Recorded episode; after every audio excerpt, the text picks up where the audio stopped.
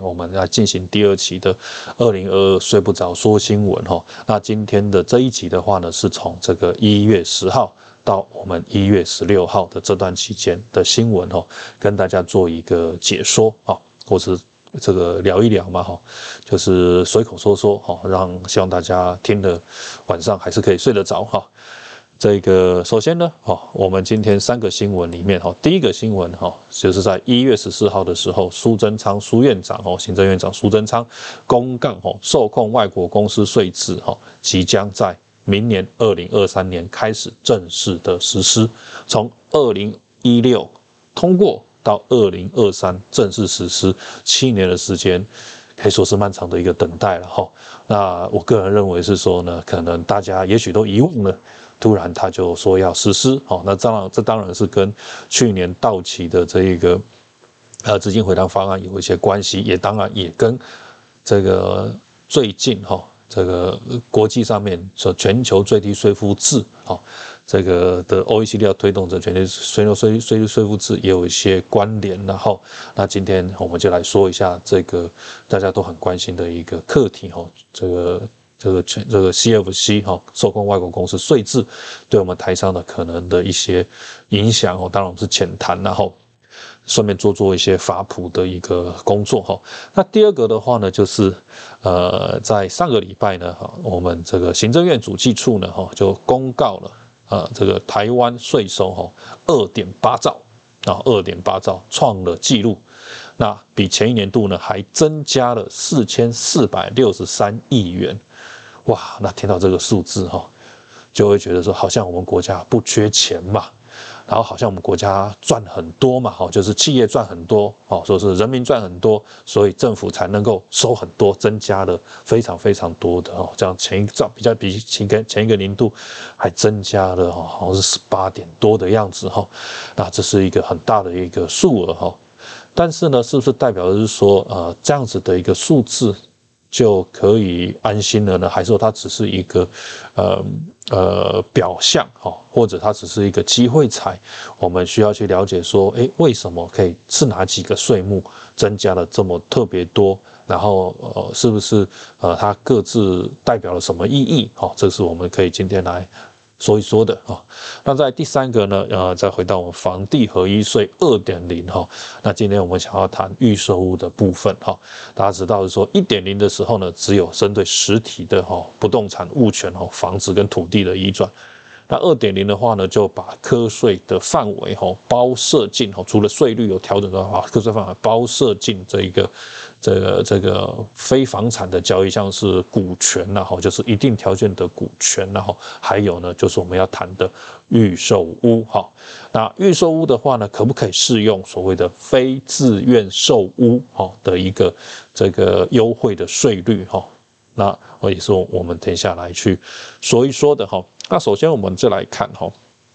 这个行政院呢，在一月十四号呢，用院台财制第一一零零零四一八七九号这个令呢，就公布了哈。第一个呢，这个二零一六年的这一个呃所得税法四十三条之三，也就是所谓的企业的受控外国公司 CFC 税制呢，在明年一月一号，一一二年的哈要正式实施。除此之外呢，哈包含个人的哈这个 CFC 税制呢，哈它不是规定在所得税法，它规定在所得基本税额条例的个人的哈这一个这个这个最低税负制里面的话呢，它是在二零一七年的五月的时候通过，然后呢也一起呢在明年一一二年一月一号正式实施。那这个新闻告诉我们，是说呢，呃，好像明年这个一个税制的变迁，不过不是每个人都会用得到这个税制了哈。你必须要在国外有投资，有外国的投资收益才会使用得到。只不过呢，今天的企业的营运呢，哈，或是企业的跨国投资呢，是非常稀松平常的哈。那呃，还是做生意的人必须要有了解嘛，知道自己是不是在。被包在这个新的税法里面吼，那按照所得税法第四十三条之三哈，这个 CFC 税制的话呢，它有几个条件。第一个条件呢，你要控制一间哈外国的公司，而且直接跟间接的持股要超过半数，好，这是第一个要件。那第二个要件的话呢，就是说你控制这家公司呢是一个没有实质营运活动，我们一般称之为纸上公司。好，那一间纸上公司没有实质营运活动，然后第三个条件呢，就是这间纸上公司是坐落于登记在一个租税天堂。那什么叫租税天堂？又有两个情况，第一个是说它的。这个公司税率呢，没有超过百分之十四，好像我们台湾的就是二十趴嘛，那企业所得税就二十趴嘛，那它七成就是十四趴。那呃，另外一个条件就是说，这家这个这个国家呢，好，就是这个慈善公司所位于的国家呢，它的所得税率虽然超过了十四趴，但是呢，它只针对境内来源所得去课税啊。那典型的地方就是香港，然后因为香港的话呢，它没有针对哈这个境外来源所得哦，企业的境外来源所得，它不科，它只科税科企业在香港境内的一个营收哈，那这就变成是说我在香港设立一个投资公司，那我在那边哦收大陆的这个投资收益的话，我就把钱就塞在香港，那我就在香港也不用缴税啊，那这是一个和一个算是一个这个避税的后门吧哈。那当然也不是说呢，每一间公司哈，不，你很多中小企业就是用很多 BVI 的一个这个这个控股结构嘛哈，那是不是这些中小企业也会被包设进去呢？那当然是不会的，因为这个 CFC 实施办法里面，它有一个是说当年度的获利哈，这个纸上公司的这个获利的话呢，必须超过七百万，那才会进行所谓的分配。那什么叫分配？就是说他赚的钱哈，账上取得的盈余。然后呢，视同呢分配给他的投资的台湾的公司，就台湾的投资公司，啊，或者是台湾的这个投资的个人，做他的所得来去来去课税哈。好，那下一个课题就是说呢，刚才讲到这个台商，又讲到 OBU，甚至讲到 BVI，这个其实就是这个受控外国公司在税制在台湾针对的对象哈，就是很多台湾的台商的公司呢。啊，可能从很久以前到现在，哈，呃，就是在以前呢，去中国投资还受限的时候，当然现在也有实质跟这个形式的受限，哈，就会习惯是说呢，用 BVI 或者是第三地带去转投资，或香港去转投资，那当时可能是为了要去呃有一些政治上面的一个考量，那久而久之就发现 OBU 的好。B V I 的好，因为在那边不用纳税，所以我就把这一个这个这个获利呢，透过三角贸易或以及不合常规的安排，或者说移转定价的方式呢，把它截留在这个 O B U 的账上。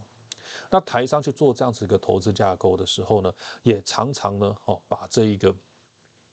这个营收哈，这个这个。这个这个设在哈，这个公司呢设在这个不瞌税的这一个呃 BVI 上面哈，那这个 BVI 的公司呢又在台湾的国家的银行哈，就台湾的这个像是什么彰银啦哈，这个中国信托啦哈，就他们的境外的分行里面哈，境外分行其实境外分行是在台湾的哈，在境台湾的境外分行境内的境外分行哈，这个有点绕境内的境外分行来去设一个 OBU 账户。所以它表面上是一个境外的公司所设的境外的账户，但是实体上面却是在台湾。那就会有人会主张是说啊，我设是 BVI 公司，你要调我这个 BVI 公司的账户的话，你要去跟 BVI 的政府讲。答案是不是的哦，因为呢，这些账户的资料呢是掌控在台湾的银行手上，所以呢，金管会就可以直接把这些资料交给国税局。好，所以从这地方来看的话呢，哈，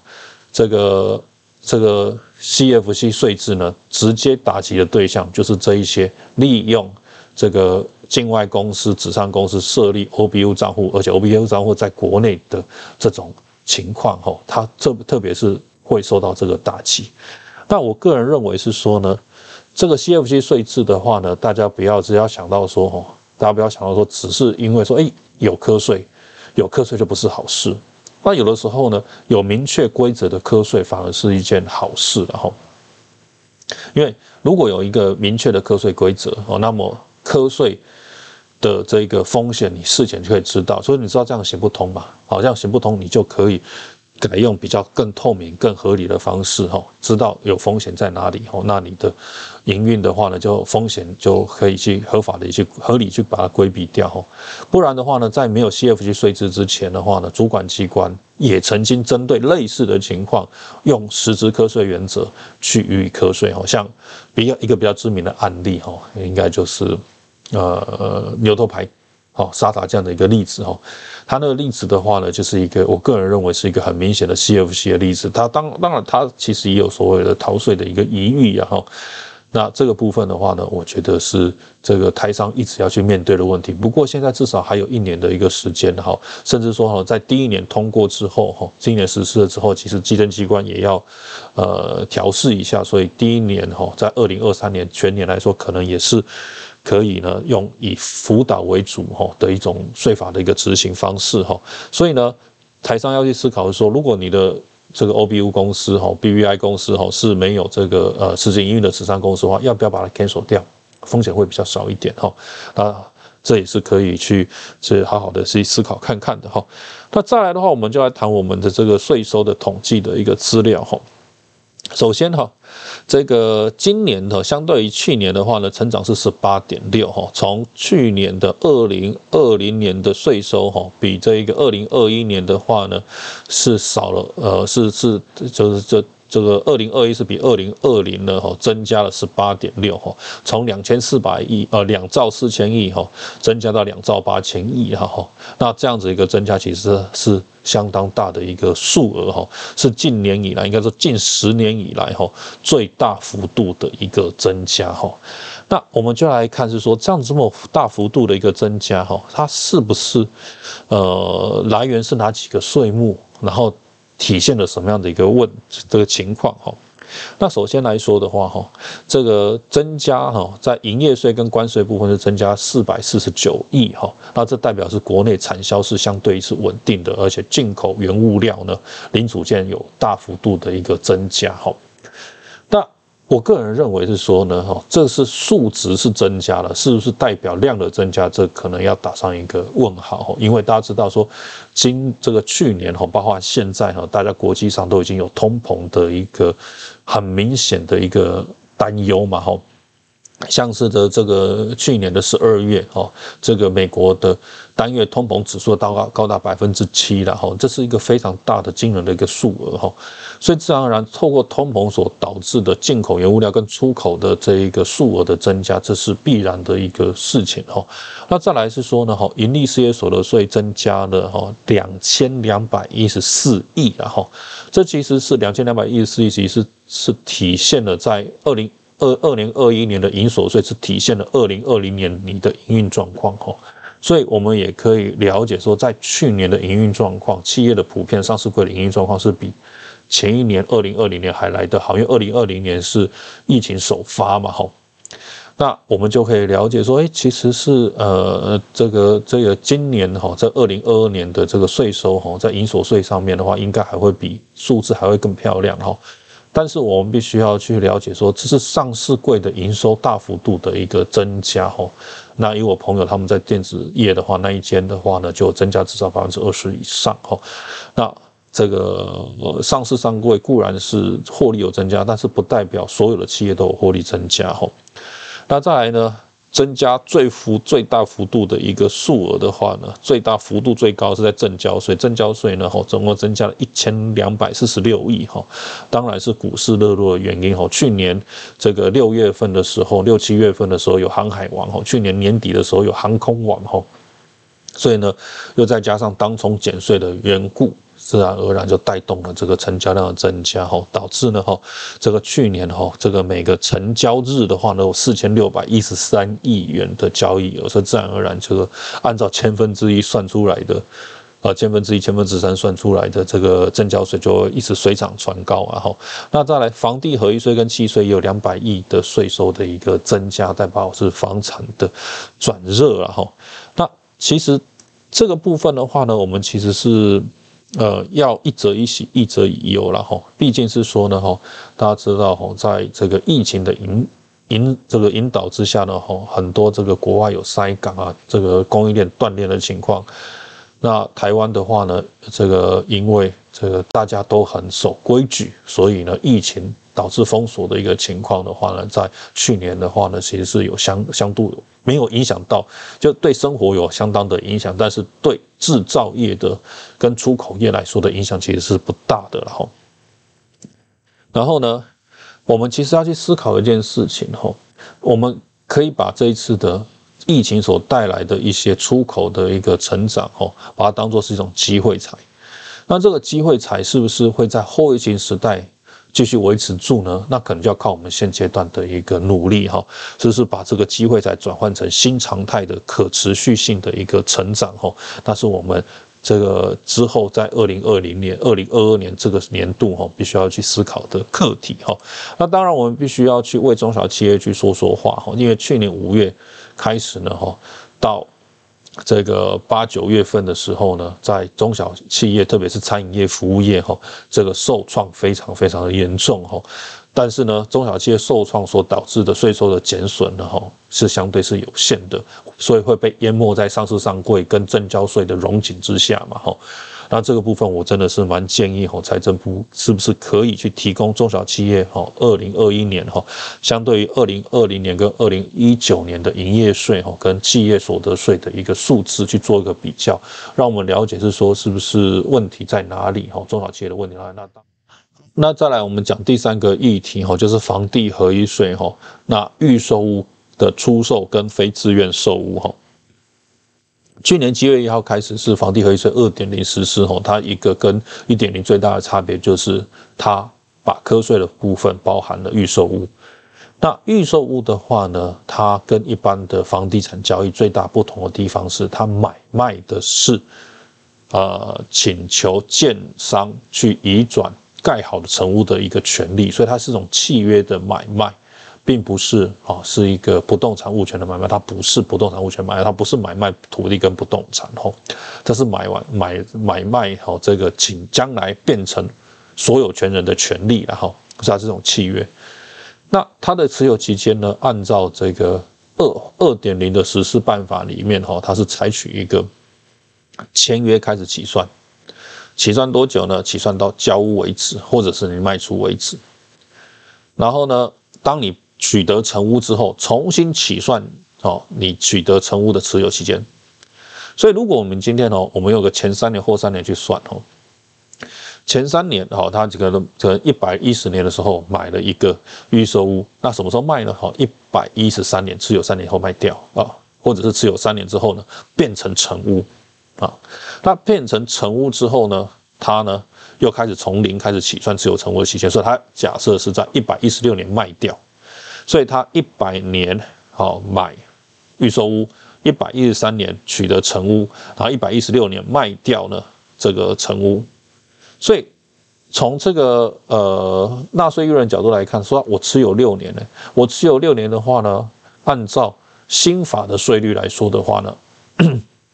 我应该是适用持有超过五年以上，适用二十八税率，对不对？但是，基政机关会主张是说啊，我们从你一百一十三年取得成屋开始重新起算，所以你只持有三年，那未达五年的期间，好，所以呢，你适用是三十五趴的税率。那这个就很值得去讨论了哈，这是很值得去讨论的哈。说这样子的一个实施要点，它不是税法，它不是所得税，是财政部因为所得税法苛征房地合一税二点零被要求。制定的一个实施办法，好，实施要点，所以它并不是一个税法，哈，并不是这这个立法院通过的一个税法，它只是一个实施执行要点而已，哈。那它就规定了说，哎，这个有关于预售屋的它的一个持有期限是这样子算法的，哈。那这是可以去争议这样的规定有没有，呃，这样要点规定有没有这个符合这个税法的授权？但是呢，如果呃以这个呃。预收屋的持有人来说的话呢，他如果遭逢变故，他就主张说：“哦，我今天遭逢变故，我买我这个这个不得不卖房子的时候呢，那可不可以是用非自愿售屋了？哈，那这个部分哈，我们其实可以去想说哈，在这一个房地合一税二点零的时候哈，它有一个这个抛售潮啊。那去年呢？四月的时候通过，但是在一个月前就已经放出风声说，这个会科预售屋啊，会把预售屋纳入房地合一税的课税范围哈，所以呢，在这个三月份的时候呢，就民事呢就报道是说呢，哦，在各地呢都有很多红单的哈，赶快逃命潮，哦，抛售潮、逃命潮，那。避免是说呢，将来哈，因为预收的买卖，所以遭受特定特定不公平的一个呃，就是不合理的一个待遇啦。特别是你是自住，就你自人家自住满吼三呃满满五年，你就可以去卖，然后是用是用二十趴。结果你你持有超过六年，因为你是预售屋哦，所以你反而是不能够适用，这个是不太合理的一件事情。哈，但其实财政部自己呢哈也知道呃。预售屋的一个买卖的话呢，是不是能够适用非自愿哈？他也知道是说，这个预售屋跟这个一般的房地产哈的一个差别，因为预售屋不能住，房地产是可以住的。所以呢，如果你符合自住的一个条件的话呢，那你可能比如说我住一阵子之后啊，因为搬家的缘故哈，因为这个工作或者就学的缘故搬家哈，那那。这个其实还蛮好的，还蛮 OK 的。但是预售不能住的情况，你就不能够说住到一半的时候你不得不搬家，好这样的一个情况。